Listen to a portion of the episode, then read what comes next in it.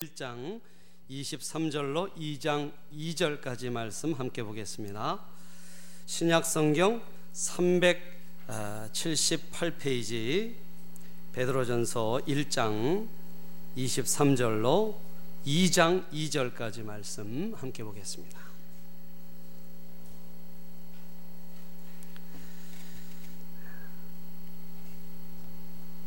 자, 우리 23절로 2장 2절까지 교독하겠습니다. 너희가 거듭난 것은 썩어질 씨로 된 것이 아니요 썩지 아니할 씨로 된 것이니 살아 있고 항상 있는 하나님의 말씀으로 되었느니라.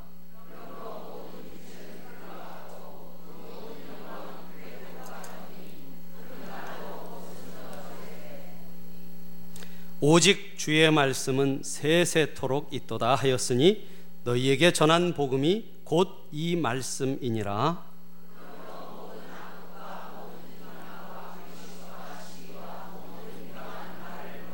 함께 읽습니다.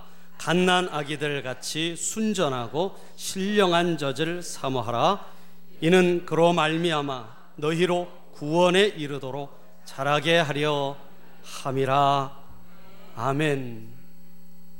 말씀의 은혜가 여러분 심령에 있기를 축복합니다. 예. 함께 읽은 본문 말씀 가지고 이 시간 우리 잠시 말씀의 은혜를 함께 나누고자 합니다.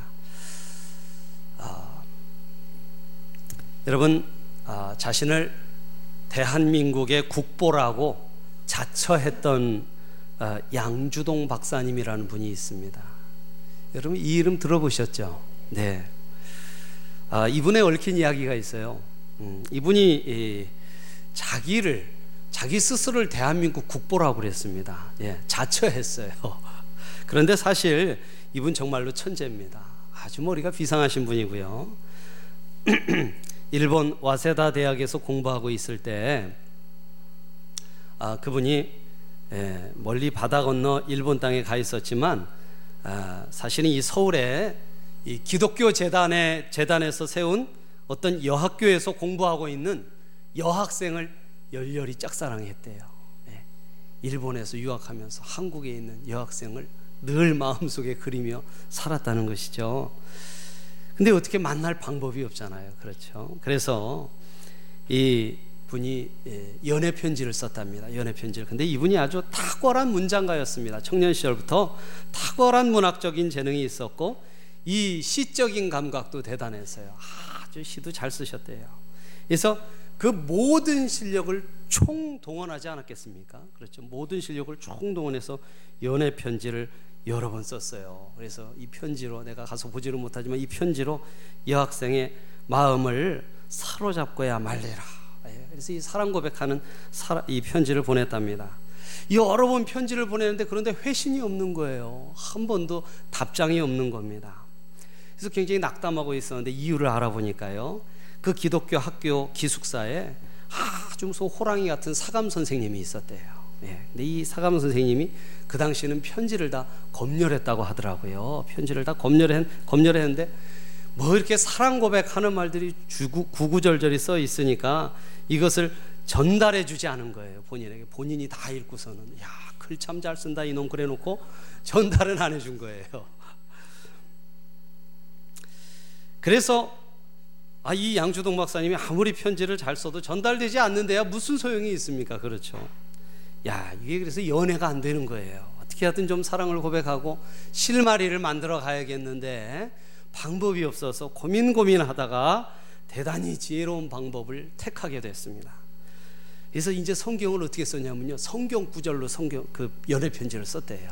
성경 구절로. 그래서 기독교 학교니까 성경 구절 써 보내면은 그걸 왜 전달 안 해주겠느냐? 그래서 자신의 마음을 성경 구절을 갖고 편지를 쓰셨대요. 그래서 에, 뭘 가지고 썼냐면 요한일서 4장 7절, 로마서 12장 9절, 요한일서 4장 18절, 마가복음 10장 7절로 8절 아, 이런 것들을 줄줄줄줄 써가지고 보냈다는 거예요. 여러분 어떻게 썼을까요? 그 내용을 한번 보면요. 첫 번째 성경은 우리가 서로 사랑하자.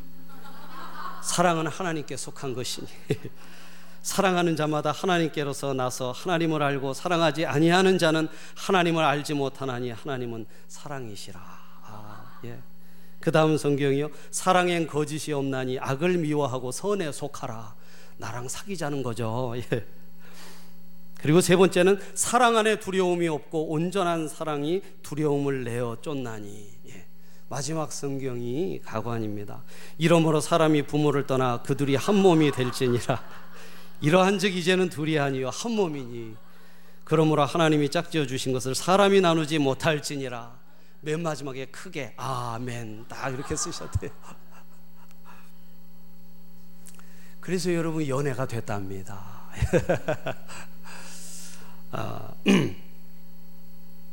여러분 아, 우스갯소리면 우스갯소리라고 생각할 수도 있지만 아, 여러분 하나님의 말씀 안에는 능력이 있습니다. 할렐루야. 기독교를요 말씀의 종교라고 그래요. 아, 말씀의 종교. 뭐 불교는 참선의 종교 뭐 이런 얘기를 하잖아요. 우리 기독교회는요. 기독교는 말씀의 종교입니다. 한번 따라 하시죠. 기독교는 말씀의 종교다. 여러분 말씀으로 모든 것이 시작됩니다. 여러분 그걸 아셔야 돼요. 말씀에서부터 시작합니다. 여러분 믿으십니까? 네. 여러분 우리 기독교회는 여러분 다 아시다시피 카톨릭이라고 하는 천주 교회로부터 개혁해서 생겨난 것이 우리 프로테스탄트 기독교회예요. 개신교회입니다.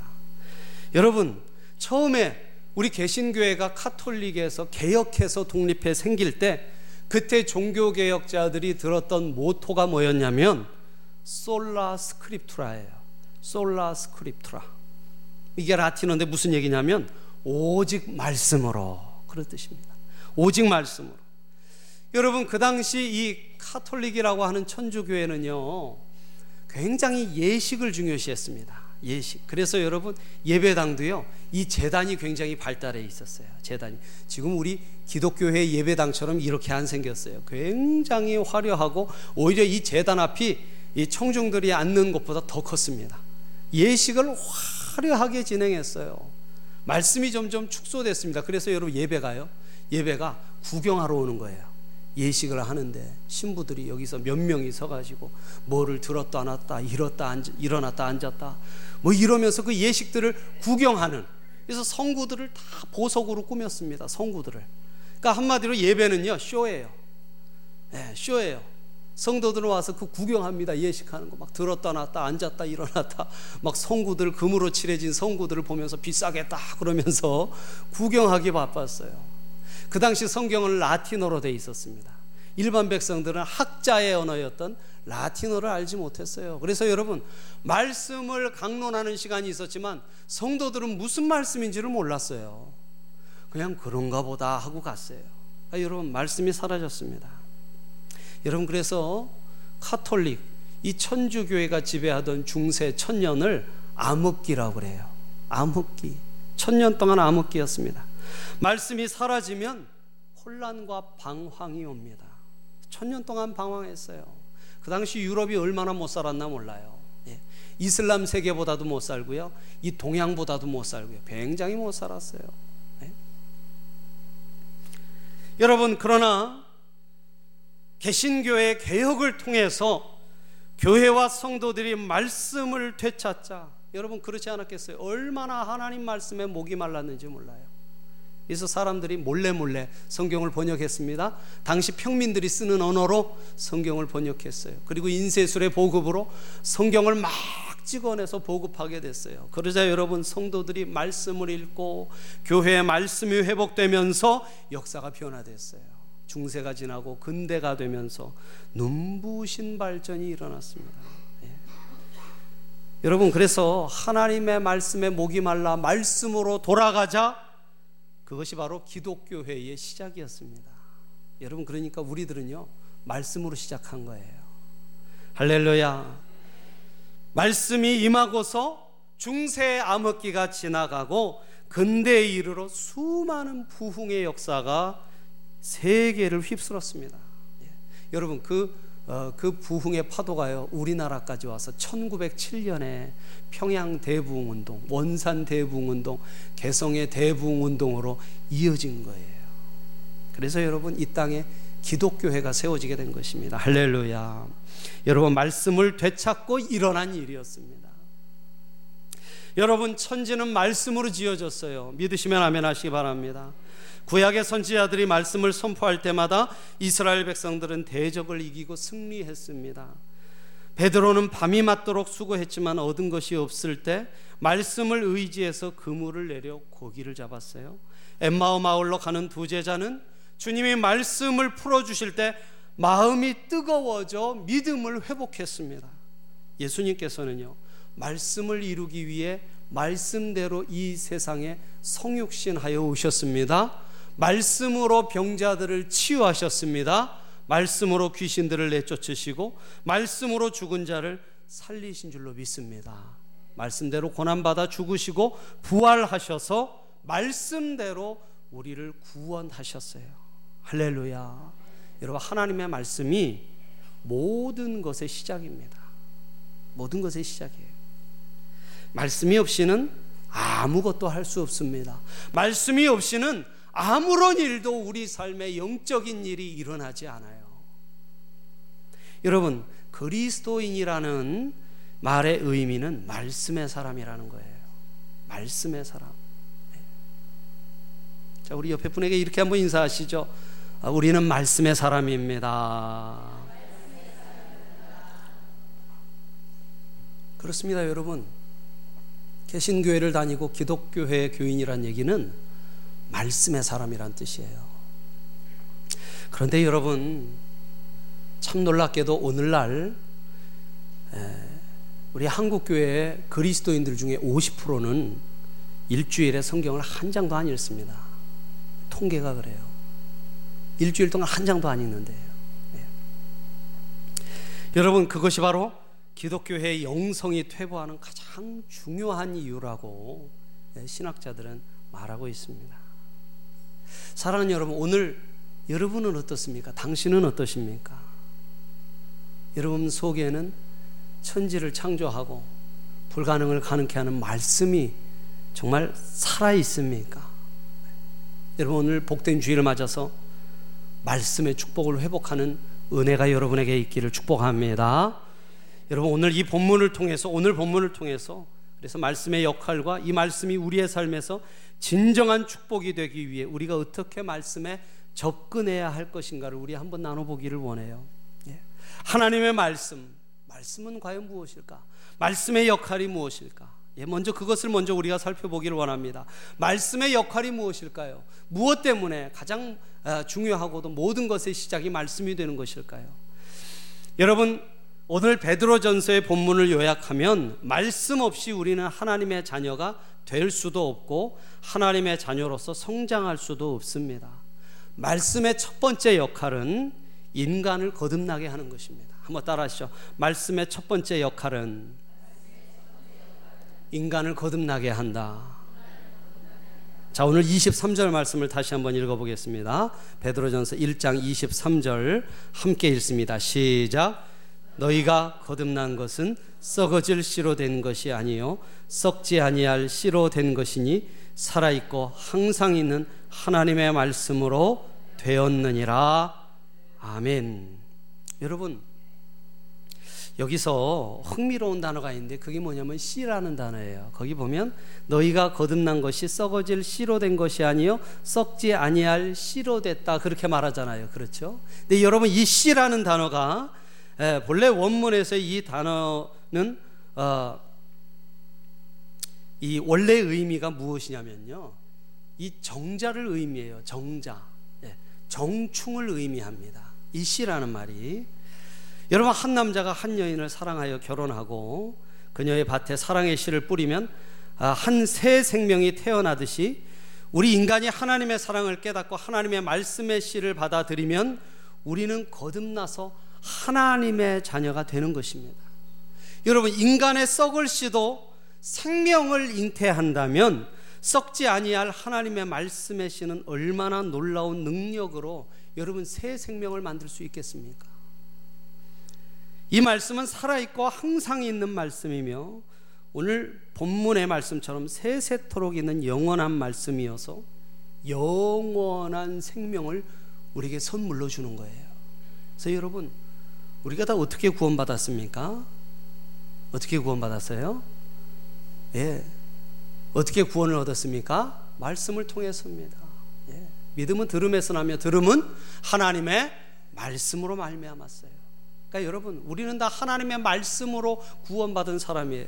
그래서 여러분 야고보서 야고보서 1장 18절은 이렇게 말합니다. 그가 그 피조물 중에 우리로 한 첫 열매가 되게 하시려고 자기의 뜻을 따라 진리의 말씀으로 우리를 낳으셨느니라. 자, 하나님이 우리를 어떻게 낳으셨다고요? 하나님의 말씀으로 낳으셨다는 거예요. 말씀으로. 맞습니다. 진리의 말씀, 영원한 말씀으로 우리를 하나님의 자녀가 되게 한 것입니다. 예. 자, 여러분, 그러나 말씀의 역할은 사람을 거듭나는 데서 멈추지 않습니다. 말씀의 두 번째 역할은요, 뭐냐면 거듭난 인간을 영적으로 자라게 합니다. 한번 따라 하시죠. 말씀의 두 번째 역할은 인간을 영적으로 자라게 한다. 여러분 사도 베드로는 하나님의 말씀을 씨와 같다고 하다가 다시 베드로서 베드로전서 2장 2절에서는 젖과 같다고 비유하고 있어요. 여러분 방금 태어난 어린 아기에게 엄마의 젖처럼 소유 소중한 것이 어디 있겠어요? 그렇죠. 그걸 먹어야 사는 것입니다. 얼마나 소중한 것입니까? 자, 여러분 2장 2절 한번 읽어 볼까요? 2장 2절. 2장 2절 시작. 갓난아기들 같이 순전하고 신령한 젖을 사모하라. 이는 그로 말미암아 너희로 구원에 이르도록 자라게 하려 함이라. 아멘. 여러분 하나님의 말씀을 듣고 예수 그리스도를 인격적으로 구주와 주님으로 영접하는 순간 우리는 구원받은 하나님의 자녀가 됩니다. 그러나 여러분 아직 우리의 구원은 완성된 게 아니에요. 구원의 완성을 향해 우리는 자라가야 합니다. 예, 여러분, 예수 믿었다고 구원이 완성된 게 아니에요. 구원이 지금 과정 속에 있어요. 그것을 우리는 성화라고 합니다. 성화. 예, 다 같이 성화. 성화. 주님의 거룩하심을 닮아가는 삶이 남아 있어요. 구원의 과정으로서 우리에게 남아 있습니다. 그런데 다시 이것을 가능하게 하는 것이 바로 말씀이라는 것입니다. 우리가 신분의 구원을 받는 것도 말씀이고 우리가 예수님을 닮아가는 것처럼 자라가게 하는 것도 바로 말씀이라는 거예요. 어린아기가 엄마의 젖을 먹고 자라가듯이 구원받은 하나님의 자녀들도 말씀을 먹고 거룩하게 자라가야 한다는 거예요. 여러분 말씀이 없으면요 우리가 자라갈 수 없어요. 하나님이 주시는 은혜와 복 가운데 거할 수 없다는 것입니다. 그래서 요한복음 17장 17절에서 예수님은 세상을 떠나시기 전 당신의 제자들을 위해 기도하시면서 가장 중요한 이런 기도를 남기세요. 그들을 진리로 거룩하게 하옵소서. 아버지의 말씀은 진리니이다. 이렇게 기도하세요. 그렇습니다. 우리를 거듭나게 한 이 말씀이 다시 우리를 영적으로 거룩하게 하고 거룩하신 주님을 닮아가도록 자라게 하는 거예요. 여러분 그러나 말씀의 역할은 또한 거기에만 머무는 것이 아닙니다. 사도 요한은 이 말씀만이 우리를 진정 복되게 한다고 말씀해요. 여러분 하나님의 말씀 우리를 거듭나게 합니다. 또 우리를 자라나게 합니다. 그리고 하나님의 복을 누리게 만들어요. 무엇이요? 하나님의 말씀이. 예. 자 그렇다면 여러분 이 말씀의 축복을 경험하는 방편들을 방법들을 우리가 살펴보고자 합니다. 다시 말하면 어떻게 구체적으로 우리가 말씀의 축복을 경험할 수 있느냐는 거예요. 어떻게?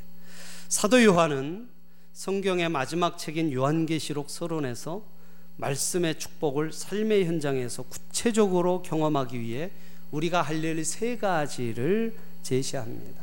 자, 여러분 성경을 좀 찾겠습니다. 요한계시록으로 가시죠. 요한계시록 1장입니다. 1장 3절을 함께 보겠습니다.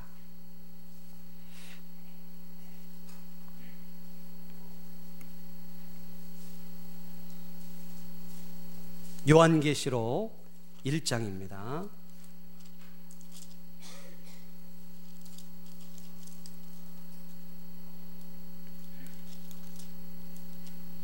요한계시록 1장 3절 함께 읽겠습니다. 시작. 이 예언의 말씀을 읽는 자와 듣는 자와 그 가운데 기록한 것을 지키는 자는 복이 있나니 때가 가까움이라. 아멘. 예. 여러분, 오늘 이 요한 사도에 의하면 우리가 말씀의 축복을 누리는 방법을 아주 정확하게 기록해 주고 있어요. 무엇입니까? 첫 번째, 우리가 할 일 첫 번째는 말씀을 읽어야 한다는 거예요. 말씀을 읽어야 합니다. 말씀의 축복을 어떻게 누리냐고요? 너무나 간단해요. 말씀을 읽어야 합니다. 할렐루야, 할렐루야. 그래서 여러분 아주 오랜 옛날부터 우리 신앙의 선배들은 성도가 할 수 있는 일 중에 말씀 읽기가 가장 거룩한 일이라고 생각했어요. 그래서 성경 읽기를요, 거룩한 독서라고 그렇게 말했습니다. 거룩한 독서. 예. 여러분 어떠세요? 금년 한 해 이제 벌써 반도 지나고 있는데 여러분 얼마나 하나님의 말씀을 접해 오셨습니까? 얼마나 읽어 오셨나요? 여러분 혹시 이 기독교인의 50%는 일주일에 한 장도 안 읽고 산다고 하는데 여러분 혹시 그러한 이 부류 속에 들어가 계시지는 않나요? 여러분 만일 우리가 그렇다면 만일 그렇다면 우리가 어떻게 그렇게 하고서도 우리가 거룩한 삶을 또 능력의 삶을 진정으로 복된 삶을 기대할 수 있겠습니까? 여러분 결코 기대할 수 없어요. 네. 여러분 멕시코에 한 할머니가요 예수를 믿었답니다. 예수를 믿고 그런데 이 할머니가 두, 가, 두 가지 소원이 있었습니다. 하나는 성경을 마음껏 읽는 일이었고 또 한 가지는 전도하는 일이었어요. 은혜를 많이 받으신 거죠. 그런데 문제는 전도하려고 해도 성경 가지고 해야 하는데 이 할머니가 문맹이었어요. 글을 못 읽으세요. 예. 그래서 할머니가 기도를 시작했습니다. 주님, 성경도 읽고 싶고 전도도 하고 싶은데 어떻게 하면 좋겠습니까? 어떻게 하면 좋겠습니까? 근데 문맹이어서 성경도 못 읽죠. 전도하려면 성경 들고 성경을 봐가며 해야 될 텐데 성경을 못 읽으니 이걸 어떻게 하면 좋습니까? 기도하셨다는 거예요. 근데 기도 중에 지혜가 생각났어요. 이 할머니가 바로 옆에 중학교가 있었는데 매일 학교 쉼터에 가서 쉬는 학생들에게 성경을 가지고 가서요. 내가 이 책을 읽고 싶은데 읽어줄 수 있느냐고 부탁을 합니다. 예, 좀 읽어달라고. 예. 먼저 요한복음 3장을 접어두었다가 이 부분을 읽어달라고 합니다. 그러니까 전도에 유용한 구절들을 접어놓고서 가져가서 읽어달라고 하신 거예요. 천천히 또박또박 읽어달라고 부탁을 합니다. 한 번 더 다시 읽어달라고 부탁을 합니다. 그리고 할머니는 이 학생이 성경을 읽는 동안 성령께서 이 학생에게 진리를 깨닫게 해달라고 속으로 기도합니다. 예. 그러니까 성경을 읽으면요, 들으면서 기도하는 거예요, 속으로. 하나님 성경 읽다가 성령이 마음 열어주셔서 이 학생이 예수 믿게 해주세요. 무슨 일이 일어났을까요? 여러분, 이 할머니를 통해서 이 학교에 수백 명의 학생들이 예수를 믿는 역사가 일어났다고 합니다. 그래서 나중엔요, 학교 교정 한 켠에다가 자리를 마련해서 이 할머니 성경 읽기를 시켰대요. 아이들을 데려다가 예. 여러분 그 아이들과 그 가정과 삶 속에 놀라운 변화가 있었다는 것은 말로 설명하지 않아도 우리가 예측할 수 있지 않겠습니까? 예. 문맹이신 한 할머니를 통해서요 하나님 놀라운 일을 이루셨어요. 여러분 이것이 바로 성경 읽기의 능력입니다. 성경 읽기의 능력이에요. 성경을 열심히 읽기만 해도 우리 삶에는 하나님이 주시는 말씀의 능력이 나타나는 줄을 여러분 믿으시기를 바랍니다. 여러분 그렇다면 여러분 이제부터라도 여러분 이 거룩한 독서 성경 읽기를 여러분 시작해 보시지 않으시겠습니까? 예. 우리가 할 일 두 번째는요. 첫 번째는 성경 읽기고 두 번째는 말씀을 들어야 한다는 거예요. 예. 첫 번째는 첫 번째는 한번 따라하시죠. 말씀 읽기. 두 번째는 말씀 듣기. 그렇습니다. 여러분, 우리가 얼른 피상적으로 생각하면 말씀을 듣고 그리고 읽기를 강조하는 것이 순서처럼 느껴집니다. 사실 그렇죠. 예, 듣고 읽는 게 더 순서가 맞는 것 같단 말이죠. 그런데 왜 요한은 읽기에 이어서 듣기를 강조했을까요? 예. 여러분, 우리는 성경을 읽으면서도 여전히 하나님의 음성을 듣지 못할 수가 있기 때문입니다. 여러분, 성경을 읽기는 읽는데 거기서 하나님의 말씀을 듣지 못하는 경우가 있어요. 저는요, 어, 예전에 그 법대 교수를 은퇴하신 분을 알고 있었습니다. 근데 이분이요, 성경을 20도 가셨어요. 20도 가셨어요. 그래서요, 저도 모르는 성경의 부분들을 가져와 갖고 막 질문을 해요. 예. 아유, 만나기 싫더라고요. 만날 때마다 모르는 얘기를 자꾸 물어보시니까 목사 체면이 뭐가 됩니까? 이렇게 성경을 많이 하세요. 근데 그분이 예수를 안 믿으세요. 스무 번을 읽었는데 그 성경 가운데 하나님을 발견하지 못했습니다. 여러분, 그럴 수 있습니다. 우리가 읽는 성경을 통해서 하나님의 음성을 듣지 못하는 이유가 무엇 때문인지 아세요? 조심성, 조심, 아, 조심스럽게 진지하게 읽지 않기 때문입니다. 어떻게 진지하게 읽기를 할 수 있습니까? 읽은 말씀을 묵상해야 합니다. 여러분 그냥 지식처럼 눈으로 읽으면요. 그것이 내 심령을 파고들 수가 없어요.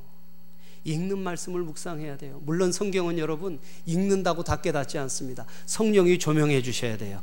그렇기 때문에 진지하게 하나님 앞에 서서 하나님 제가 말씀을 대합니다.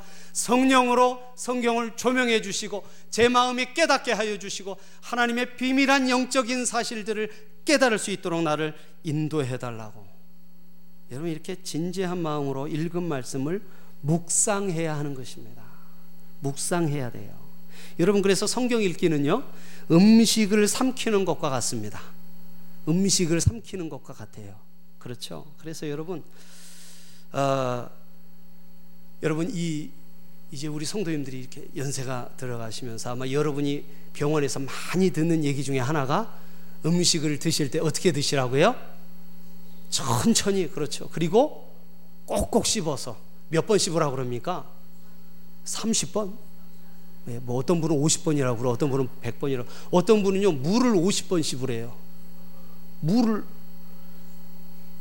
아 이거 다섯 번도 이걸 못 하겠는데 50번을 물을 씹으라고 그러더라고요. 예. 예, 천천히 씹었어. 여러분 한국 사람들 위암이 많은 이유가 뭐라고 그럽니까? 너무 빨리 먹었어요. 그렇죠? 예. 아직도 우리 남자분들은 사실 5분 내에 다 먹습니다. 아무리 길어도 10분. 그렇죠? 예. 아, 우리 교회 보면 이렇게 천천히 두시는 성도님들이 계세요. 누구라고 제가 말은 못 하는데요. 예, 제가 한번 보조를 맞춰서 먹어보려고 그러는데 도저히 예, 그분이 느린 게 아니라 제가 너무 빨라요. 예, 아직도 그냥 아무리 끌어도 10분. 예, 아무리 끌어도 10분. 네, 여러분 천천히 먹는 것이 너무나 좋은 것입니다. 예, 그렇게 해야 돼요. 우리의 건강을 위해서도. 여러분, 말씀도 그렇습니다. 천천히 묵상해야 돼요. 많이 읽는 것이 능사가 아닙니다. 여러분, 좋은 음식을 먹고도 여전히 우리가 먹은 음식의 혜택을 누리지 못할 수도 그렇습니다. 언제 그렇습니까? 충분히 그 음식을 소화시키지 못하는 경우가 있어요. 좋은 음식이라고 너무 급히 먹으면요, 소화가 되지 않아서 그 좋은 음식의 혜택을 못 누리죠. 좋은 음식일수록 천천히 느긋하게 천천히 먹으면서 여러분 그 맛을 음미하고 그 영양이 우리 몸에 혜택이 예, 되도록 해야 되지, 해야 되지 않겠습니까? 그래서 여러분 영성 수련가들은 성경 묵상을 언제나 이 소의 되새김질에 비유해요. 소의 되새김질에. 예. 성경을 읽고서 아 오늘 참 많이 읽었다 그리고 잊어버리는 게 아니에요. 그 말씀을 마음속에 놓고 계속 묵상하는 것입니다. 묵상하는 거예요. 말씀을 씹고 또 씹고 묵상하는 중에 말씀이 내 것이 되고 그 말씀이 하나님의 말씀으로 내게 들려오는 것입니다. 예. 여러분 그래서요 건강하게 오래 사시려면요 음식 얘기로 돌아가자면 여러분 천천히 오래 드시랍니다. 그러면 연세가 많고 이빨이 부실해도요 어, 음식을 오랫동안 이 잘 섭취할 수가 있대요. 그러면 건강을 지킬 수 있다는 것입니다. 예. 그처럼 여러분 우리가 말씀을 잘게 잘게 씹고 오랫동안 묵상해서 소화하면 우리의 삶 속에 하나님의 놀라운 이 말씀의 영양분이 혜택이 우리 삶에 넘치게 되는 것이라는 거예요. 영성 신학자인 유진 피터슨이라는 분이 있습니다. 아주 유명한 우리 시대의 베스트셀러 작가인데요. 이분이 쓴 책 중에 이런 제목이 있어요. 이 책을 먹으라. 이 책을 먹으라. 이 책이 뭘까요?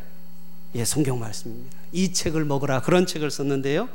그런 책, 이 책에서 자신의 집에서 키우는 사냥개가 어, 어느 날 사슴 뼈다귀를 발견하고서요. 그 뼈다귀 뜯어먹는 모습을 봤대요. 책에 그런 예화가 나와요. 사슴 뼈다귀. 얼마나 강아지가 좋아했겠습니까? 아니 사냥개인데 사냥개가.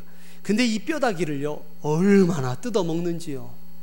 옆에서 보고 있으면 뭐가 더 뜯어 먹을 게 있나 이렇게 봐도 뜯고 뜯고 또 뜯는데요. 이제 뜯어 먹을 게 없으니까 이제 어떻게 합니까? 모르시죠? 먹어본 적이 없으셔서 그렇죠. 예. 이제 그 뼈를 핥는 거예요. 계속 뼈를 핥아요. 그래서 처음에는 시커멓던 뼈가요. 나중에는 하얀 뼈가 됩니다. 예.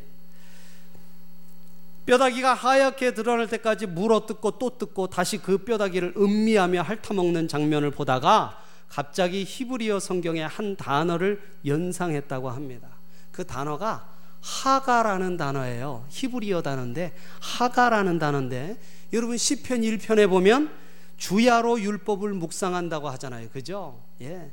주야로 하나님의 율법을 묵상한다고 했을 때 그 단어가 사용되고 있다는 사실입니다. 묵상한다는 단어가. 예. 그런데 이 동일한 단어가 이사여서 31장 4절에도 사용되는데요. 거기에 어떤 의미로 쓰이냐면 젊은 사자가 자기의 먹이를 움키고 으르렁거릴 때 예, 사자가 먹이를 움키고 으르렁거릴 때 그 모습을 하가라고 한대요. 하가. 예. 그러니까 여러분, 어, 성경을 묵상한다는 말이 마치 사자가 먹이를 움키고 으르렁거리는 거랑 똑같다는 거예요. 무슨 말입니까, 여러분? 언젠가 하나님의 말씀이 너무 재미있고 너무 달콤하고 맛있어서 으르렁거리며 이 말씀을 묵상하며 그 진리에 빠져들며 하나님의 거룩한 음성을 들은 적이 있는가 하는 것입니다. 여러분, 우리 신앙의 회복이 언제 될까요? 언제 우리의 신앙이 뜨거워질까요? 언제 우리가 능력과 기적 속에 살게 될까요?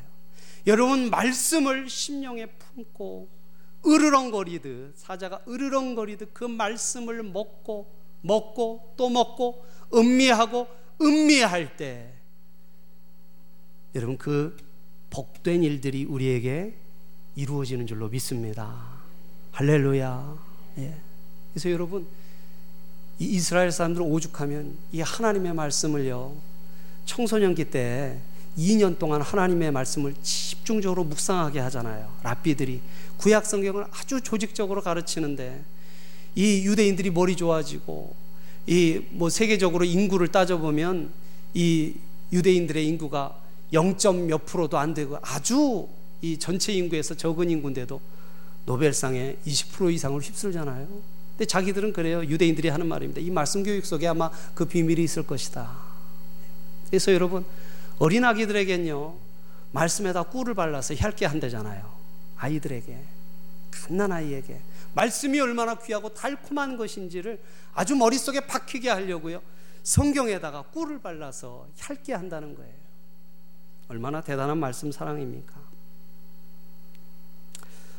사랑하는 여러분, 젊은 사자가 자기의 먹이를 움키고 으르렁거리는 것처럼 여러분 하나님의 말씀을 먹고 사랑하고 음미할 수 있기를 축복합니다. 축복합니다. 예. 우리가 할 일 세 번째가 있습니다. 첫 번째는 말씀 읽기였죠. 두 번째는 말씀 듣기. 마지막 세 번째는 말씀을 지켜야 한다는 것입니다. 예, 한번 따라하시죠. 말씀 지키기. 말씀 지키기. 예. 여러분 하나님의 말씀을 읽고 듣는 것도 중요하지만 최종적으로 중요한 것은 그 말씀을 지키는 거예요. 묵상의 목적도 묵상 그 자체에 있는 것이 아닙니다. 그 진리를 붙들고 살기 위함이어야 해요. 그때 비로소 그 말씀이 우리의 건강이 되고 우리의 생명이 되는 것입니다. 묵상이라는 단어는 본래 이 medicalus라는 단어에서 나온 말이에요. medicalus. 이 단어에서 약이라는 말이 나왔습니다. medicine이라고 하죠, 영어로. 약. 그게 이 묵상이라는 말에서 나왔어요. 약이라는 말이. 묵상을 잘하면 우리의 삶의 양약이 된다는 것입니다. 할렐루야. 그래서 여러분, 구약, 신약이 그 약자가 사실은 언약 약자인데, 그걸 목사님들이 에, 재미있게 그걸 그 먹는 약으로 어, 먹는 약으로 해석해서 여러분 인생이 아픕니까? 구약과 신약을 드십시오 그래요. 여러분 맞는 말입니다. 말씀을 묵상하면요. 그게 약이 돼요. 할렐루야. 여러분 마음이 아프십니까? 여러분 인생이 아프십니까? 여러분 주님의 말씀 묵상함으로 여러분 회복함 얻으시기를 축복합니다. 축복합니다. 그렇습니다. 그런데 여러분 중요한 것은 지속적으로 꾸준히 묵상을 해야 한다는 거예요. 여러분 이게 중요해요. 하나님의 말씀 묵상은요 한 번에 많이 하는 게 좋은 게 아니라 꾸준히 먹어야 합니다. 여러분 그렇죠. 약도 의사가 약 줘 주면은 여러분 하루 세 번 빠짐없이 먹으라고 합니까 안 합니까? 꼭 안 낫는 분들 보면 아침 먹고 잊어버려요 점심. 예, 저녁은 건너뛰고. 그리고 하루에 한 번씩 먹어요. 세 번 먹어야 되는데 그리고선 안 낫는다고 그럽니다. 여러분 이 약을 지켜 먹어야 특히 항생제 같은 거는요. 딱 정해진 만큼 먹어야 돼요. 그래야 낫습니다. 그래서 여러분 말씀 묵상은 지속적으로 해야 하는 것입니다. 여러분 우리가 QT를 합니다. 그렇죠? 여러분 셀라이프라는 교재를 가지고 QT를 하고 계시죠? 세 분이 하고 계시군요. 여러분 하루 QT를 거른다고 큰 일이 일어나지는 않습니다. 그러나 QT한 사람과 안 한 사람 사이에 하루가 별 차이를 만들지는 않지만 그것이 한 달이 되고 두 달이 되면 큰 차이가 벌어져요. 돈으로도 뒤바꿀 수 없는 엄청난 차이를 만들어냅니다. 어떤 성도들은요, 이렇게 이제 QT를 배우고 또 QT를 가르치면 QT 며칠 하고 당장 기적이 일어날 것을 기대합니다. QT 며칠 하고 아유 목사님 아무 일도 안 일어난다고. 네, 여러분 그것은 성경을 마약으로 대하는 거예요. 여러분 마약 먹으면요 당장의 변화를 제공합니다. 오해하지, 마, 오해하지 마세요. 제가 먹어보지는 않았어요. 네, 여러분 마약은요 먹으면 먹는 즉시 변화가 나타나요. 네. 여러분 성경을 마약으로 대하지 마십시오. 성경을요 보약으로 대해야 돼요. 성경을 보약으로. 보약은요 당장의 변화를 제공하지는 않지만 6개월, 1년이 지나면 현저한 변화를 제공합니다. 보약 드셔보셔서 잘 아시죠? 예. 그러므로 여러분 꾸준히 계속하여 말씀을 묵상하고 지키도록 노력해야 합니다. 그러면 그 작은 변화가 결국 우리 인생에 놀랍고 큰 변화를 가져올 것입니다. 할렐루야, 할렐루야. 여러분 돌아오는 월요일부터 우리 교회는 전교인 성경 통독을 하고자 합니다. 네, 우리가 한 달 전부터 광고를 쭉 드렸고 이제 내일부터 성경 통독을 하려고 합니다. 제가 광고 시간에 다시 한번 설명을 하겠지만 우리 모든 성도님들이 하나님 말씀의 장으로 오시기를 초대합니다. 거기에 놀라운 축복이 있습니다. 그리고 기념 반지가 있습니다. 여러분 말씀이 반드시 말씀은 천지를 창조했어요. 예수님 말씀으로 병자를 고치시고 사람들을 축복하시고 죽은 자를 살리시고 말씀으로 우리들을 구원하셨습니다. 말씀은 우리를 실망시키지 않을 거예요. 분명히 놀라운 변화와 축복을 우리 삶에 가져다 줄 것입니다. 그러면 여러분 이제 바쁘다는 핑계를 내려놓고요.